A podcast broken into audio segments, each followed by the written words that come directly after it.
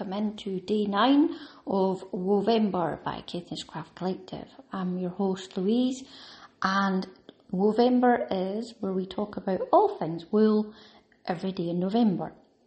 Today's prompt is fabric, and I looked up the definition of fabric. So it's cloth or material produced by weaving or knitting fibres. Obviously, they're talking about wool. That's the invisible ink part, that last sentence. so, if we're going to make something out of wool and we're going to make a fabric of some kind, we think, right, what am I going to make? Hmm, I fancy making a pot for all my pens to sit on my desk. Okay, so what kind of wool do I need for that to make it really sturdy and it doesn't matter too much that it gets pen marks on it. So you would choose a specific breed or some wool that you have a bit left over and you think that'll do perfectly for that. Or you're making a dog jacket and you think, what is my furry friend going to have? So you would maybe make it out of some pure wool. Maybe it wouldn't really need to know exactly what kind it is. But if your doggy friend is going to be out and about in the elements, you might want to think, well, that's an outerwear. I think that I'm going to make that with a sturdier kind of yarn, and that might be like the the Welsh sheep that we were talking about yesterday, and that is perfect outdoor, outside, outer garment type of sheepies. Or maybe you're thinking about something a bit soft and like a nice shawl or a cowl to keep your neck cozy whilst you put your jacket on.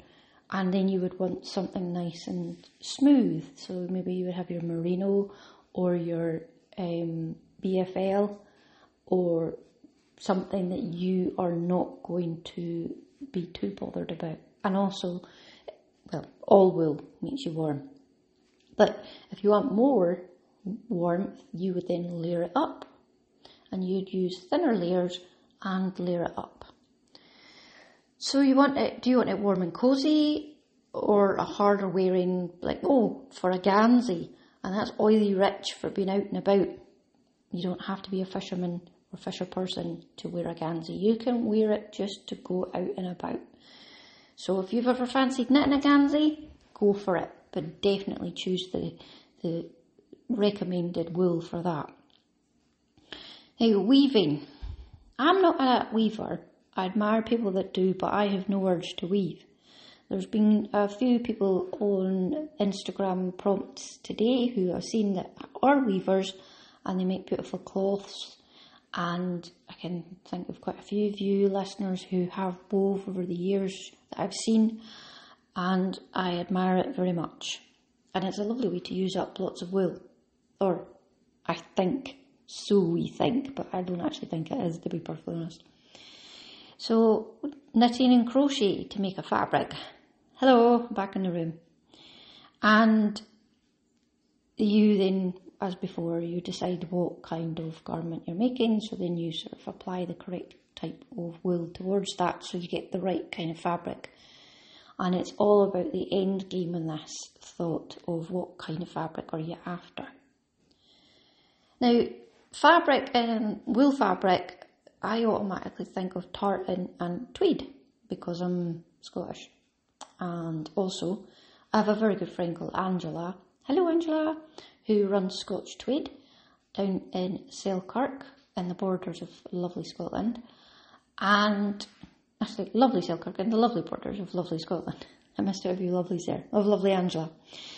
And she has a um, linky link to put in my show notes today, and she's got some really nice, warm and cozy woolly blankets on the go just now. Now, I can utterly recommend the ones that were £40 further down because I've got one exactly like that. Not exactly the same colours. I think some of these are bespoke or you get what you get every year and it's pretty cool. But Sandy has that in his room, and his room is the coldest, so he stole it. I didn't get a look in. And sometimes Boogle snuggles up to him, so it's sometimes covered in dog hair.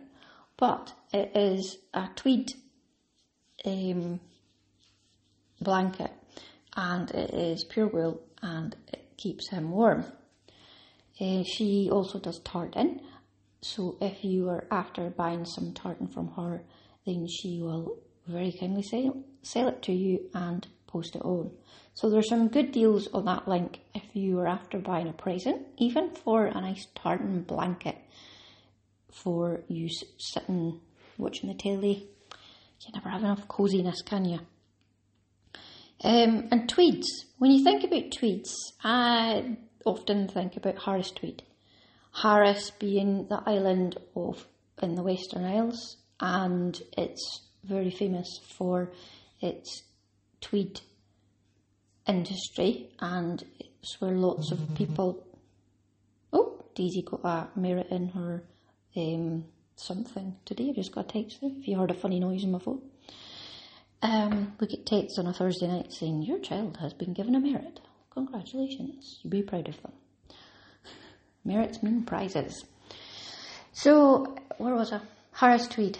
So, Harris, the island, they have cottage industries of lots of different people um, dyeing up different colours of yarn and then weaving it in their house or sheds or crofts. And then it all kind of becomes a cooperative and then gets sold under the name of Harris Tweed.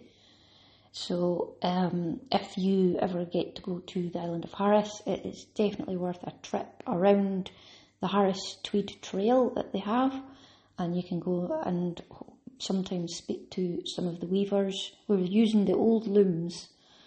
Uh, they're the feet, quite big things, but quite rickety and quite interesting to watch.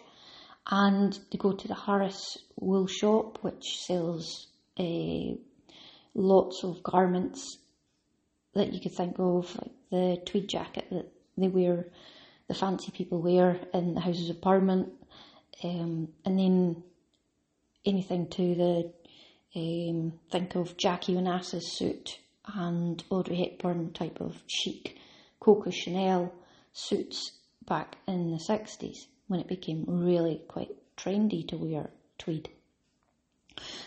Now, Harris tweed can be quite I don't want to say rough, but it's definitely sturdy and it's not as soft as other tweeds that you get.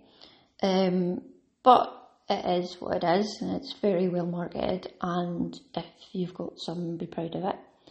And I have got some of the wool before it was being made into blankets and stuff. And it is for an outer garment because there's no softness about it, but it's a dark green kind of colour and I remember talking to Lizzie, I said that wrong, but um, she had said, Oh, I've got some of that. I made myself a waistcoat. And I was like, Oh, that's a brilliant idea. So I'll either make a vest or a waistcoat type of, uh, like a, like a kind of cowly, shruggy thing. And I think that would be quite nice. It is, it is way down the bottom of the stash because it does look a little bit on the sturdy side to work with. And plus, I was doing something else at the time. I bought quite a bit of wool when I was over in the islands quite a few years ago now. So, if you're thinking of uh, fabric, look no further than your Scotch Tweed for tweedy fabric. She's got some absolutely beautiful uh, tweeds that her company have um, got together. And also she buys in some lots of other stuff. And if you're ever looking for a Rupert Bear scarf, never go further than Angela in Scotch Tweed because she sells them. So listeners, I hope you've had a lovely day. Ours was cold and dry, which was nice. Uh, no more inspectors, but lots of stuff to do with inspectors at school. And we did have the robot dog from Dounreay today called Spot, and uh, the kids were absolutely loved it. And he's a dog-sized robot, and he's to go in and to inspect things that are that humans can't go in. And um, I'm hoping that he's not been in Dounreay like in the old chamber bit where they're decommissioning it before he came in the school because otherwise we're all going to be glowing green like Simpsons. Quite sure that was in the risk assessment for them. okay, listeners, I hope that you have had a good Thursday and I shall speak to you tomorrow. Oh, before I go, um, when I was listening back, I got the name of that partner I was talking about wrong yesterday by Amy Christoffers, and it wasn't the PZ, but the Acer cardigan. So there you go. I should have done my research before I spoke to you. Okay, take care.